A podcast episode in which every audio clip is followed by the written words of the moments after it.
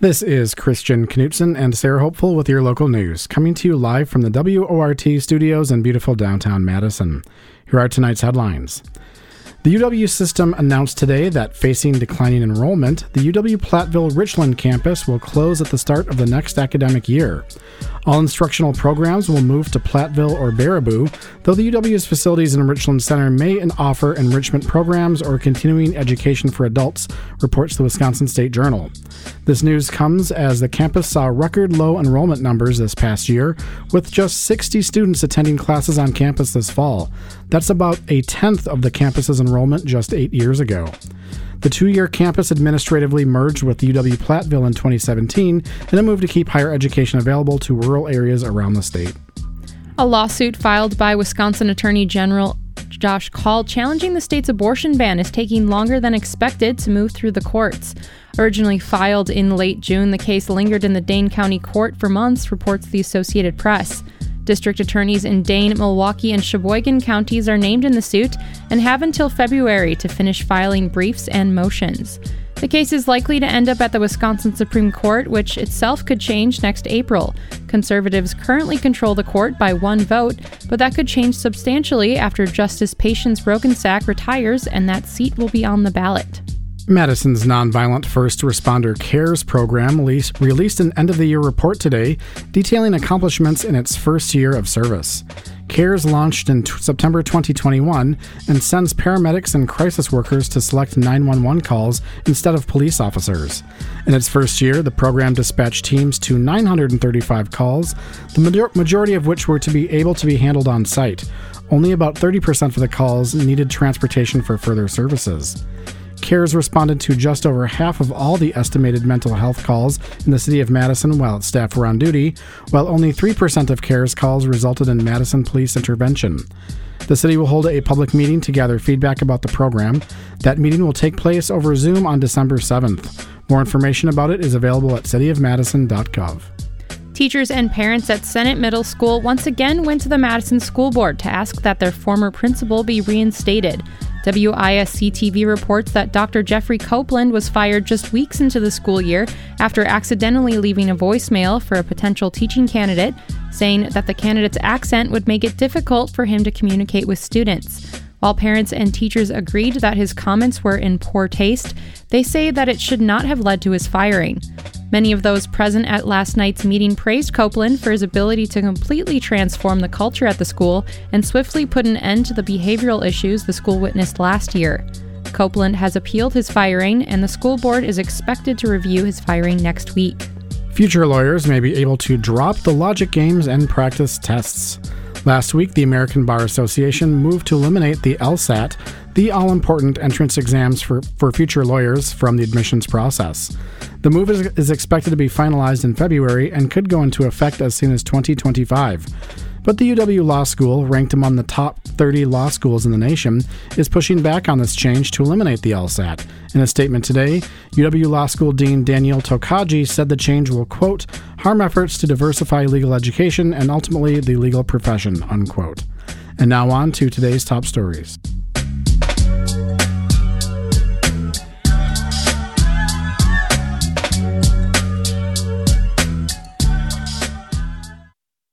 Yesterday, state officials announced that Wisconsin's projected budget surplus is even larger than expected, coming in at over $6.5 billion. But while de- both Democrats and Republicans have offered ideas about how to use that money, they have not come to an agreement. WORT producer Nate Wegehout looks at how the budget surplus and tries to find out if the Republican controlled legislature and Democratic governor are finally willing to work together. The state's budget surplus is projected to reach $6.5 billion by the end of this fiscal year, that is, by the end of June 2023. The projected surplus only includes figures from the state's general funding pool and does not include an additional $1.7 billion in rainy day funds. That's according to a report issued yesterday by the Department of Administration, or DOA, as part of a required fall report on the budget. In that report, Kathy Blumenfeld, DOA Secretary designee, attributed the surplus to prudent and outstanding fiscal stewardship by Governor Evers. Wisconsin found itself with such a large budget surplus by essentially underestimating how much they would take in in taxes, says Democratic Senate Minority Leader Melissa Agard. When the state gets their biennial budget together, experts can estimate the state's costs and revenues, but those estimates are not always perfect. Some things will affect the state's budget, you know, whether it is um, people continuing to spend money, um, that brings more money into the state, or costs going up um, that would cost us cause us to go into the red. This year, Wisconsin took in more taxes than expected, and state spending cost less than anticipated. According to the report, Wisconsin's financial condition is at its strongest point in state history, with not only a record surplus of funds, but a steady rise in tax revenue even after tax cuts. But just what to do with that $6.5 billion is up for debate, as Democratic Governor Tony Evers and the powerful Republican led legislature offer up different ideas for the money. Evers has called on a variety of different uses for the surplus funds, including a one time tax cut or even sending a $150 tax rebate to all Wisconsin taxpayers. But Republicans have vocally opposed those plans and are taking credit for the surplus themselves. In a statement released yesterday, Senator Howard Marklein of Spring Green and Representative Mark Born of Beaver Dam, Republican co chairs of the Joint Finance Committee, said the surplus is due to reformed and responsible budgets crafted by the GOP over the past 12 years. They added that the GOP would, quote, fund the programs and agencies necessary for prosperity, unquote, but would also make cutting taxes a priority. Senator Kelda Roys, a Democrat representing Madison, is the newest member of the Joint Finance Committee, appointed to the role by Senator Agard yesterday. She has her own ideas on how to help the state with the budget surplus. Well, I think one of the most important things we need to do is to make sure that our public schools are funded adequately. And we have seen decades of underinvestment in public education, and we finally have the opportunity to remedy that. Likewise, our local government, governments across Wisconsin are really struggling with very tight budgets. A lot of them have to pass uh, referenda to exceed the levy limits. They're under very tight fiscal constraints, and that translates into a real constraint on the services that they can provide. The current rift between Republicans, who control the state legislature as well as the state's finance committee, and a Democratic executive branch headed by Governor Evers opens a window to the future as the legislature prepares to meet to write the biennial budget next year. Democrats hold just four of the 16 seats on the Joint Finance Committee. While the budget will first be written by Governor Evers, that committee will then have control to change, remove, or add what they see fit.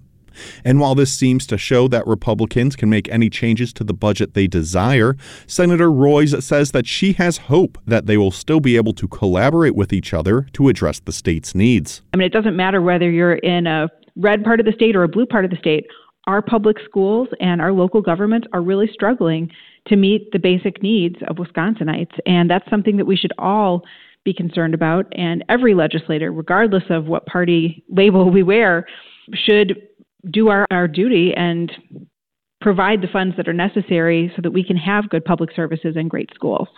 Republicans on the State Finance Committee, including the two co chairs, were not available for comment.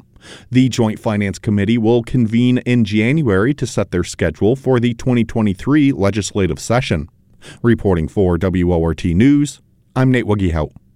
UW Madison has faced criticism over the treatment of animals in its research labs. The school has received violation notices in the past, but activists say a lax system overall doesn't do enough to compel these schools to alter their practices.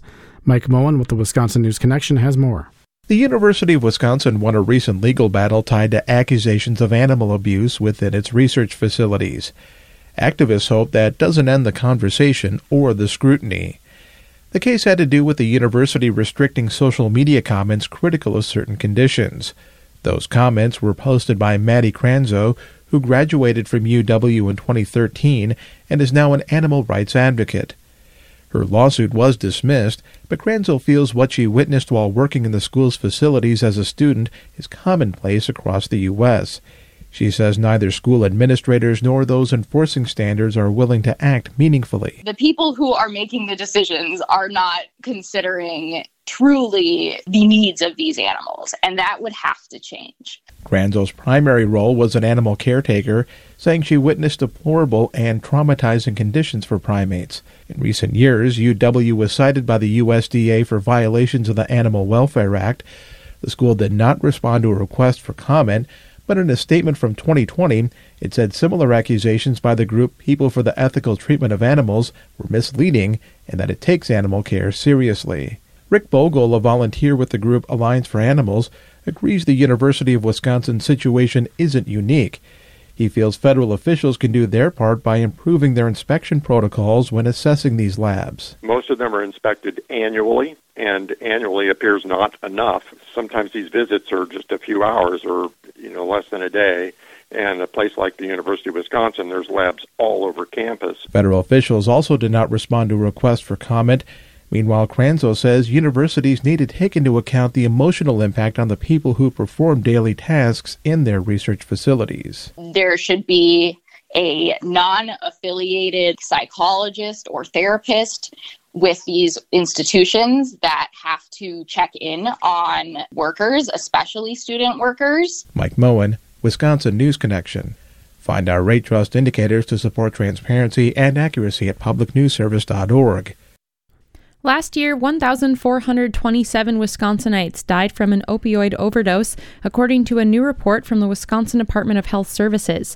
That's a 70% increase in opioid related deaths from 2018, the last time overdose deaths dipped from the previous year amid a generally increasing trend over the past decade.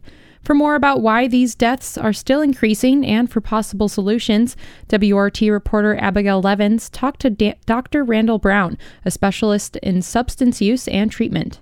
A new report from the state health department finds that opioid overdose deaths in Wisconsin again spiked in 2021, reaching a high of 1,427 people who died from opioid overdose. I'm speaking with Dr. Randall Brown, a specialist in substance use treatment and prevention. He's a professor at the Department of Family Medicine and Community Health at the UW Madison School of Medicine and Public Health. Dr. Brown, thanks for joining me today. No problem. Thanks for having me. Absolutely. Well, Dr. Brown, my first question is about this new report that reached the state health department that found that opioid overdose deaths in Wisconsin again reached a record high in 2021, spiking to 1,427 opioid related deaths last year. As a doctor looking at that data, what are your first thoughts in unpacking that news? So we're still seeing a drug supply that is rife with fentanyl and similar synthetic opioids, and that's been uh, increasing since about 2017 when we really saw these overdose rates start to jump in our area. Besides those synthetics being present as one might expect in the heroin and opioid supply. However, it also found its way into other illicit supplies, such as stimulants like methamphetamine and cocaine, where individuals seeking to use those substances until recently might not have anticipated a need to be concerned about the potential for opioid overdoses. That this is new trend that's contributing some in addition to the just the overall presence of fentanyl in supply. That's really interesting. I did read a little bit about that when I was looking into this and the whole effect of fentanyl specifically and how that's been increasing in supply. And I know that uh, some reports from the Wisconsin Department of Health Services said that a lot of these deaths were a result of fentanyl related overdoses. I'm curious from your perspective, what's the relationship between fentanyl and something like oxycodone? Fentanyl is much, much more potent, um, and so it's a much smaller amount to overdose. And just given how sort of unpredictable its concentration is in supply, it can be uh, just makes the supply really dangerous for that reason because of potency. And again, it, it's showing up in substances where uh, people might not anticipate it being there. I give the example of methamphetamine, but they're also fairly common on the illicit market now counterfeit tablets made to look like prescription tablets that folks might use to, to alleviate or get intoxicated, like some of the sedatives or, or benzodiazepines, like alprazolam or Xanax or, or other opioids like like morphine that but actually contain ingredients that folks would expect and fairly commonly contain fentanyl as well. That's really interesting. That's crazy how how that works. I'm curious, sticking with that theme of fentanyl for just a second. Earlier this year, the state legalized fentanyl testing strips, which had previously been considered drug paraphernalia. Right. Can you talk about how this is something known as harm reduction and other steps you'd like to see local, county, state, or federal legislators take in addressing the opioid crisis? Yeah, absolutely. With um, the availability of technology to test a drug, individuals can use those results to modify use behaviors in ways that might reduce risk. For example, trying to use a lesser amount and getting a sense of effect before using more. Um, for instance, um, and particularly, you know, as we've been talking about fentanyl's presence in things like counterfeit tablets and methamphetamine, um, you know, that make, makes it even more important to get word out about technology like that and be testing uh, substances that that people use that that aren't just sort of marketed as heroin or or fentanyl or opioid or otherwise. Gotcha. That's really interesting. To what extent do you think people in Wisconsin are informed of this, and how how might information affect the number of deaths in the state? Good question. So I think in um, sort of specialist settings and people who are working with substance use a lot.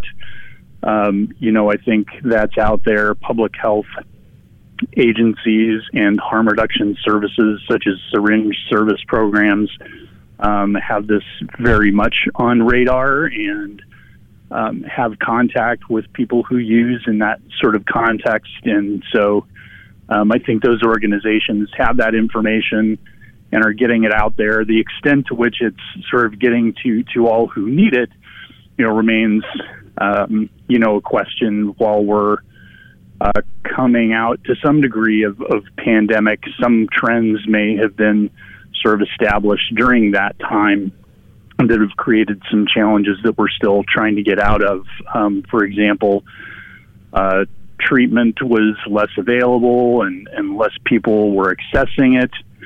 Um, I think most organizations were able to recover pretty quickly and be delivering harm reduction services without tremendous interruption. Uh, but there may have also been um, sort of changes um, in behavior in the setting of the pandemic that might have increased risk as well, such as people being more likely to use alone, um, which is another important sort of harm reduction message is to to make sure that someone is is present or, that that knows the use is going on, so that so that they can intervene or um, or make contact with with appropriate emergency services and administer naloxone to reverse that. That's really helpful. I'm I'm curious what your role in a lot of this is. Like how much are you on the ground trying to help with this opioid crisis? What what do you do with this?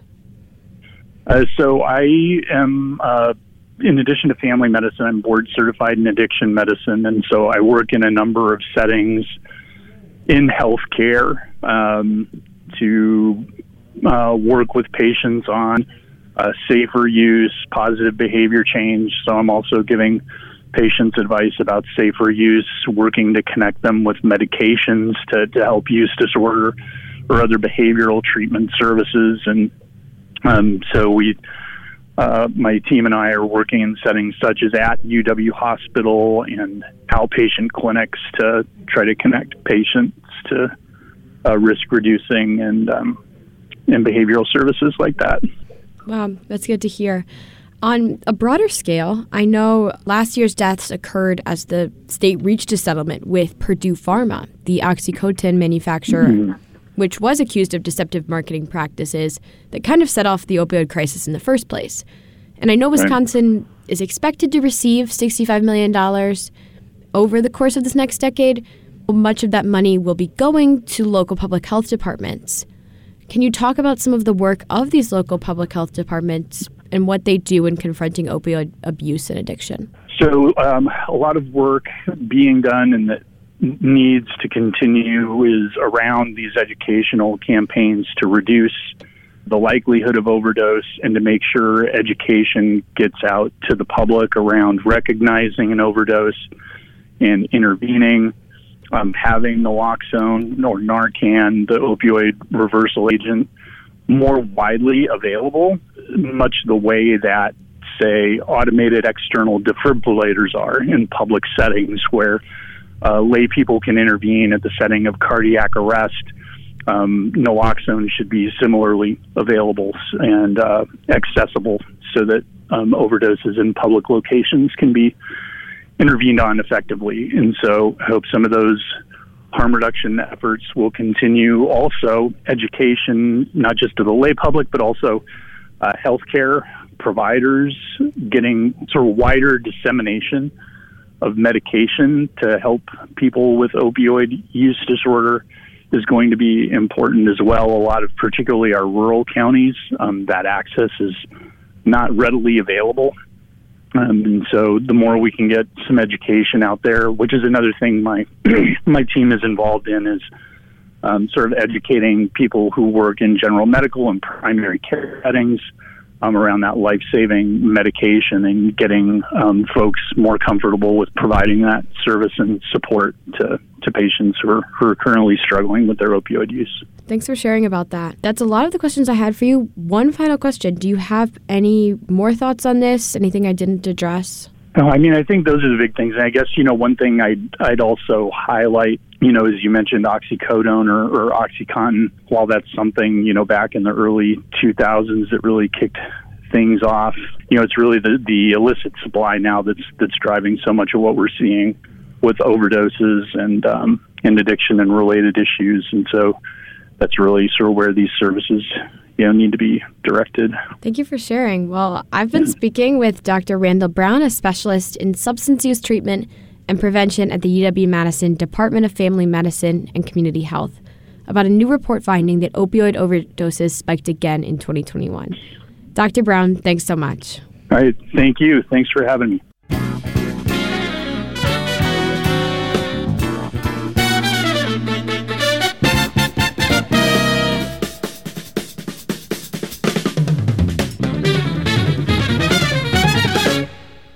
The time is now 6:34 and you're listening to the local news on WORT. I'm your host Sarah Hopeful here with my co-host Christian Knutson. Thanks for joining us. Every Tuesday, we check in with the editorial staff over at the Daily Cardinal, one of UW Madison's student newspapers, to learn the latest news from campus. This week, Cardinal Call Hope Karnopp spoke with campus news editor Noe Goldhaber about the Indigenous Student Center on campus and its efforts to make impacts beyond Native American History Month they appreciate the attention that they get during the month of November, but they kind of hope that the commitment to centering Indigenous perspectives and stories and also events extends beyond the month of November.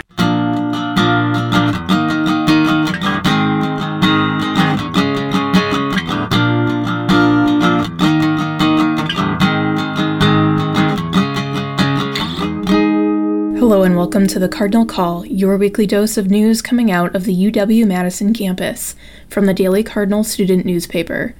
I'm producer Hope Karnopp, joined today by campus news writer Noe Goldhaber to discuss the newly formed Indigenous Student Center Coalition and Native November events. Thank you so much for coming on the show, Noe. Thanks for having me, Hope. Can you give us an introduction to the student group that is putting on events for Native November? Yeah, so the Indigenous Student Center Coalition is a group that is comprised of leaders from several Indigenous organizations on campus and um, who all fit under the Indigenous Student Center.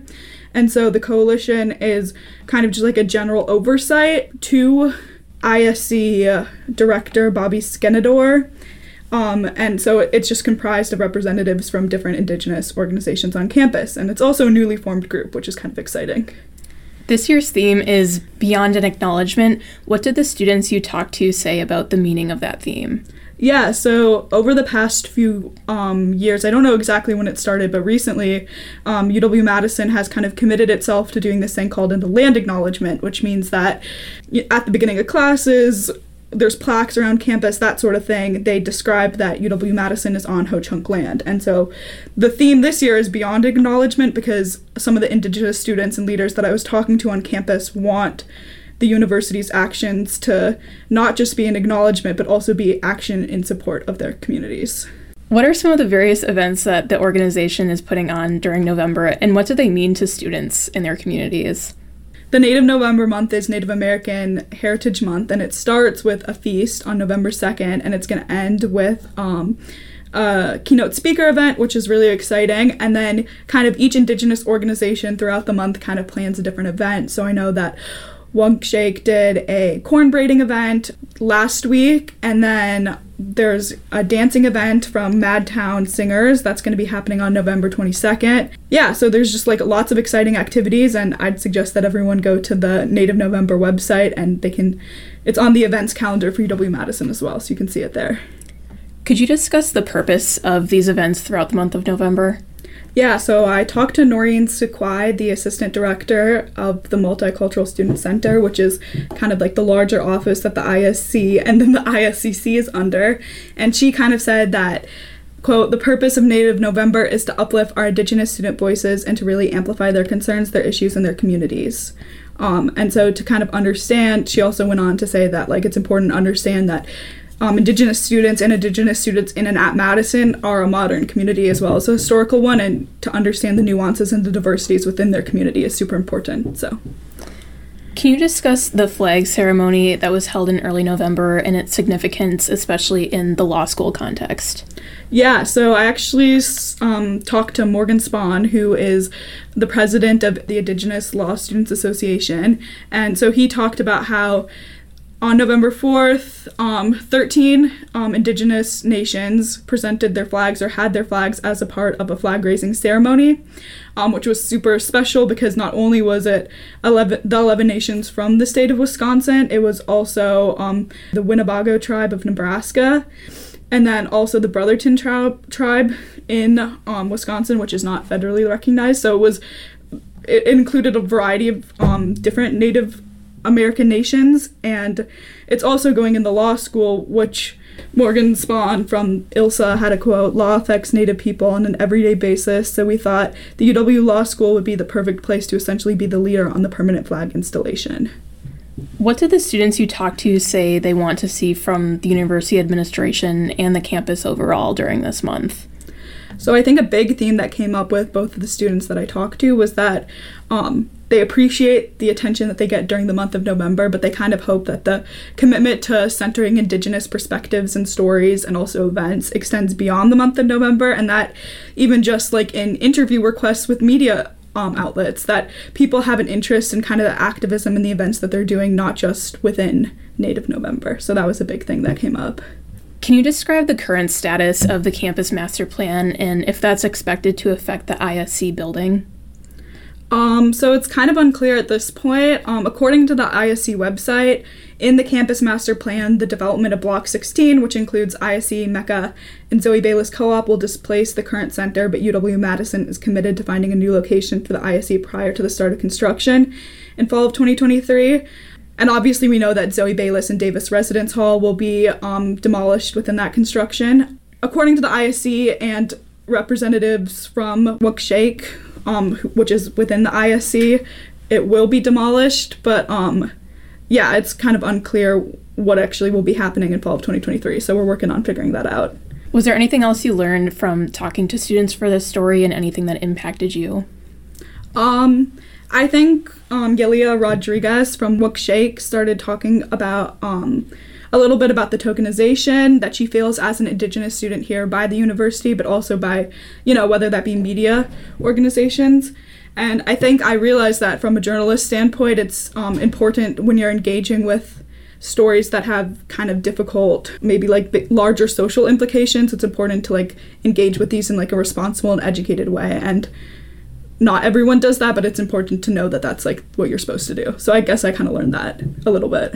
Is there anything else you'd like to share about your story? I don't think so, but I would encourage everyone to, when they come back from break, think about participating in some of these Native November events and, um, yeah, learning from the lovely Indigenous students we have on campus.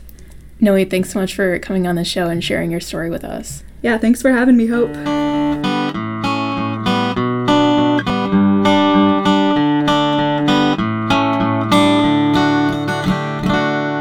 Other campus news, an effort to create shared student governance across UW system schools has stalled.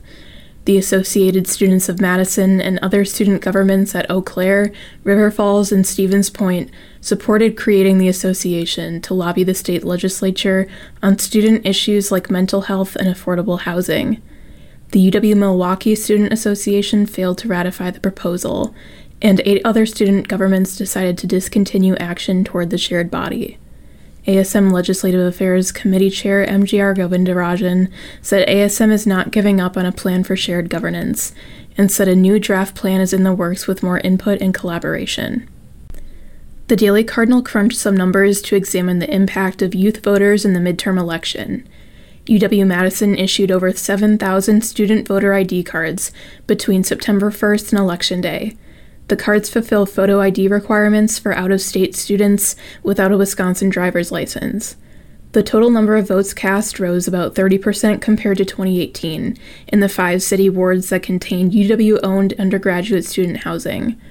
Four of those wards saw more votes than the number of registered voters reported on November 1st, indicating high levels of same day registration. Ward 61, which includes dorms in the Lakeshore neighborhood, reported nearly 50% more votes cast than registered voters on November 1st.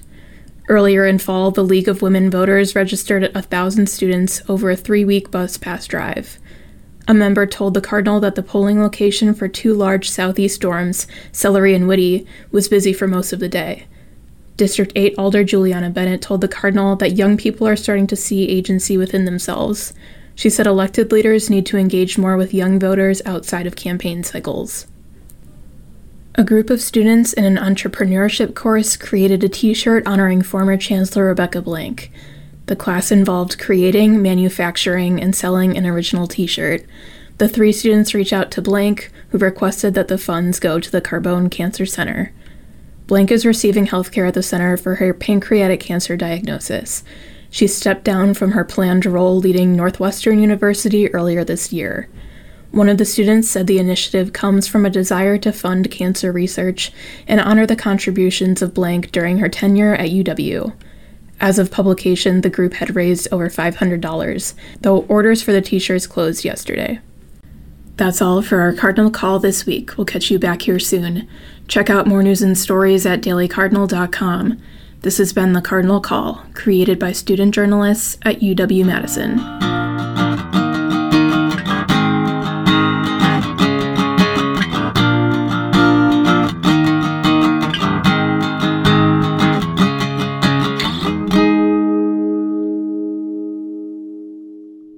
Thanksgiving is almost here, which means dinner tables will soon be filled with cranberry sauce, mashed potatoes, and of course, turkey.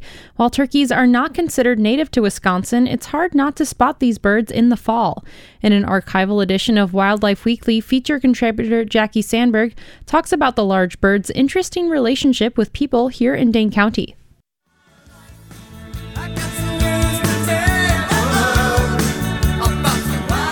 Welcome to Wildlife Weekly. My name is Jackie Sandberg, and I'm the Wildlife Rehabilitation Training Coordinator for the Dane County Humane Society here in Madison, Wisconsin. Each week, we choose a topic related to wildlife rehabilitation or the environment, and today we're going to be talking about turkeys. Uh, guess what time it is? It's Thanksgiving. So we thought we'd do a fun segment on turkeys, their natural history here in Wisconsin, some management implications and restoration for turkeys, and talking a little bit about turkey hunting here in Wisconsin and when we tend to see this species at the Wildlife Center. So currently, there are actually six subspecies of turkeys in North America, and most of our turkeys are actually very abundant in southwestern parts of Wisconsin, although we tend to see them pretty much everywhere here now except for the northern counties. I think the most interesting thing about turkeys is that they were actually introduced here in Wisconsin when we had very low levels. They were actually hunted so much in the past that in the 1950s, the Conservation Department of the DNR decided that they wanted to restock turkeys in our state. And so between 1954 and about 1957, they took 827 birds from Pennsylvania and they decided to release them in the western part of Wisconsin. And they started to do really well. And then they decided to have a hunting season for them following that in about 1966. So, as turkey populations, after they got reintroduced, started doing a little bit better, they started even stocking a few more. So, in the 70s, they actually took another couple hundred from Missouri and they had a, a trade. They gave Missouri some ring neck pheasants and they gave us turkeys. So, we had a couple different populations of turkeys that were brought to the state. And now they've proliferated and done very well. Turkeys are usually found in larger flocks. Most of the time, you'll see 11 eggs that will be laid by a female, although only about 50% of those eggs are actually going to survive and hatch. And the hens are going to be most susceptible when they're sitting on them. But you'll see them, I mean, even at the Humane Society, we have our own flock of wild turkeys, usually about eight or 10 of them that roam the property and eat the bird seed under our feeders. Sometimes they can get pretty close to people in urban areas. They've definitely adapted to seed feeders in your backyards with what people are leaving out for them. Um, and we've even had some interesting conflicts with turkeys in the Madison area. Um, ones that don't want to move away when you try to get them to move, ones that have jumped on cars, and sometimes even those that have attacked people during the breeding season when they get really upset about their territories. So we know that turkeys and people sometimes have some interesting uh, interactions. The Wildlife Center is always there to help if you have a question about turkeys. But a little bit more about them. Um, their their food habits are mostly eating on your agricultural fields, uh, waste corn and dandelions. They love dandelions, alfalfa, oats, and then seed for sure. They'll also occasionally eat acorns and hickory nuts and other wild grapes and, and foods. But grasshoppers are actually one of the most important foods in the fall that they're going to eat at this time of year. And as babies, the insects are important for the amount of protein that they're going to get so that they can grow. Some really interesting facts about the turkey. I thought these are my absolute favorite is that the snood length in a turkey, which is the male's gobble, it's associated with male health. So the longer the snood is, the uh, the more healthy that turkey is going to be. And female turkeys apparently like males with longer snoods, and I think that's just the best word to use. So if you can now use snood in a conversation, you can say it's from Wildlife Weekly uh, and this segment. And also you can determine a turkey's gender by their feces, which I also had no idea about but it's something that we can use in wildlife rehab when they're younger to figure out which ones are males and which ones are females.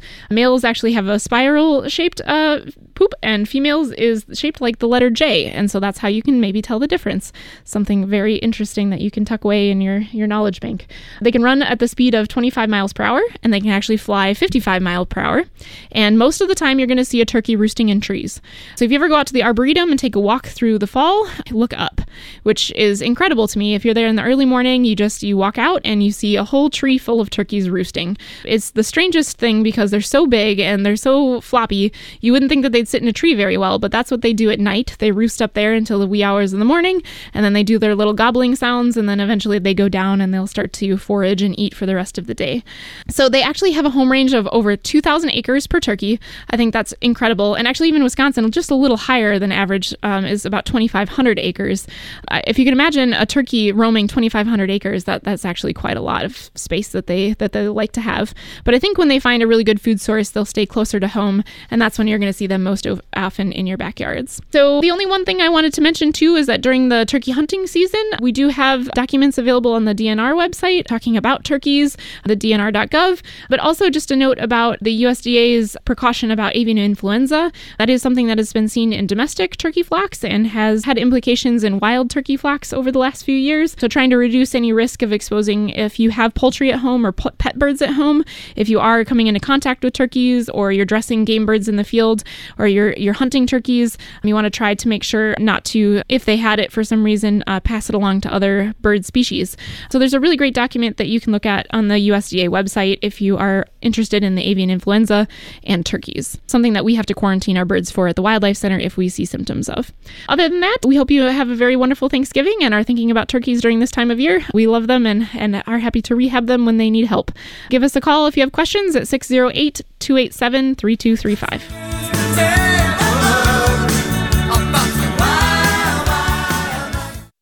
NASA hasn't landed any astronauts on the moon since 1972, but it's planning to change that soon. That's thanks to NASA's newest mission, which successfully launched last week. Its name is Artemis. This week on Radio Astronomy, hosts Dan Roberchek and Anthony Taylor break down this, this historic mission.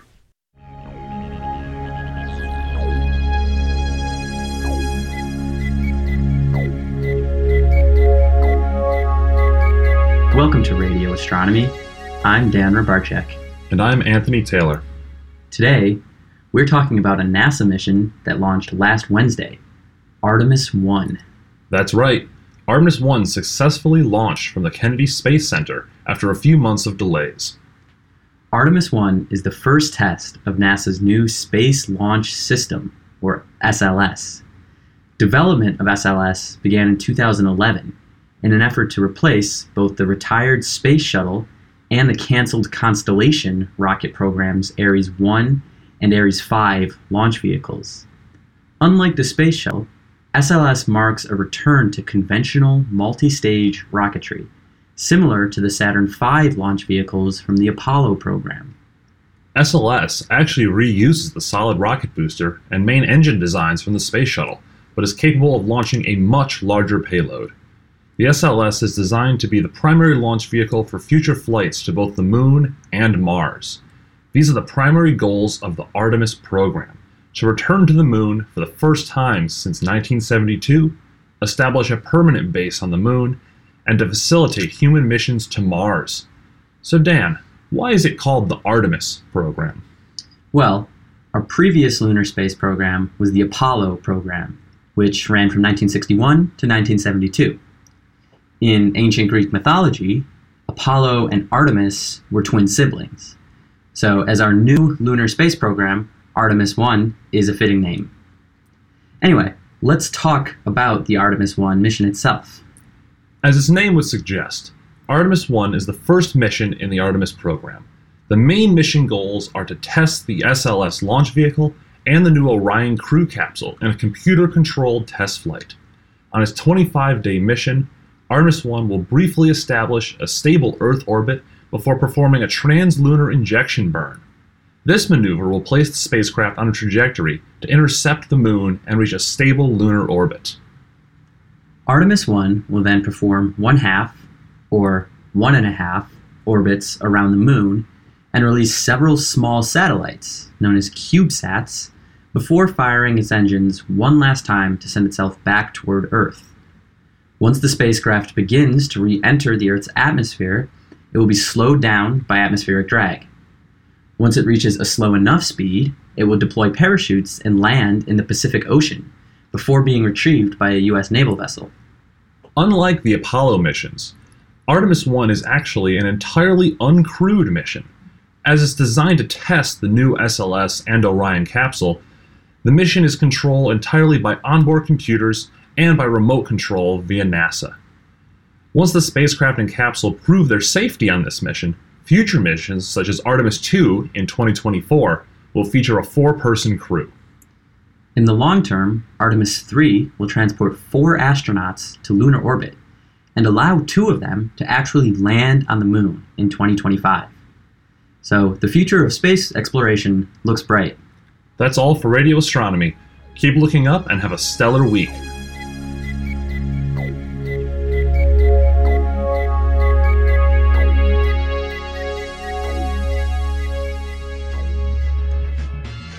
And that does it for our show. Thanks for listening to WORT's live local news at 6. Your reporters tonight were Abigail Levins and Mike Moen with the Wisconsin News Connection. Special thanks to feature contributors Jackie Sandberg, the radio astronomy crew, and the editorial staff of the Daily Cardinal. Super Dave Lawrenson engineered the show. Nate helped produce this newscast. And Shelly Pittman is the news director at WORT. I'm your host, Sarah Hopeful. Stay up to date with the WRT local news podcast and subscribe wherever you get your podcasts. And I'm your host, Christian Knutson. Up next is Spanish language news with Nuestro Patio. Good night.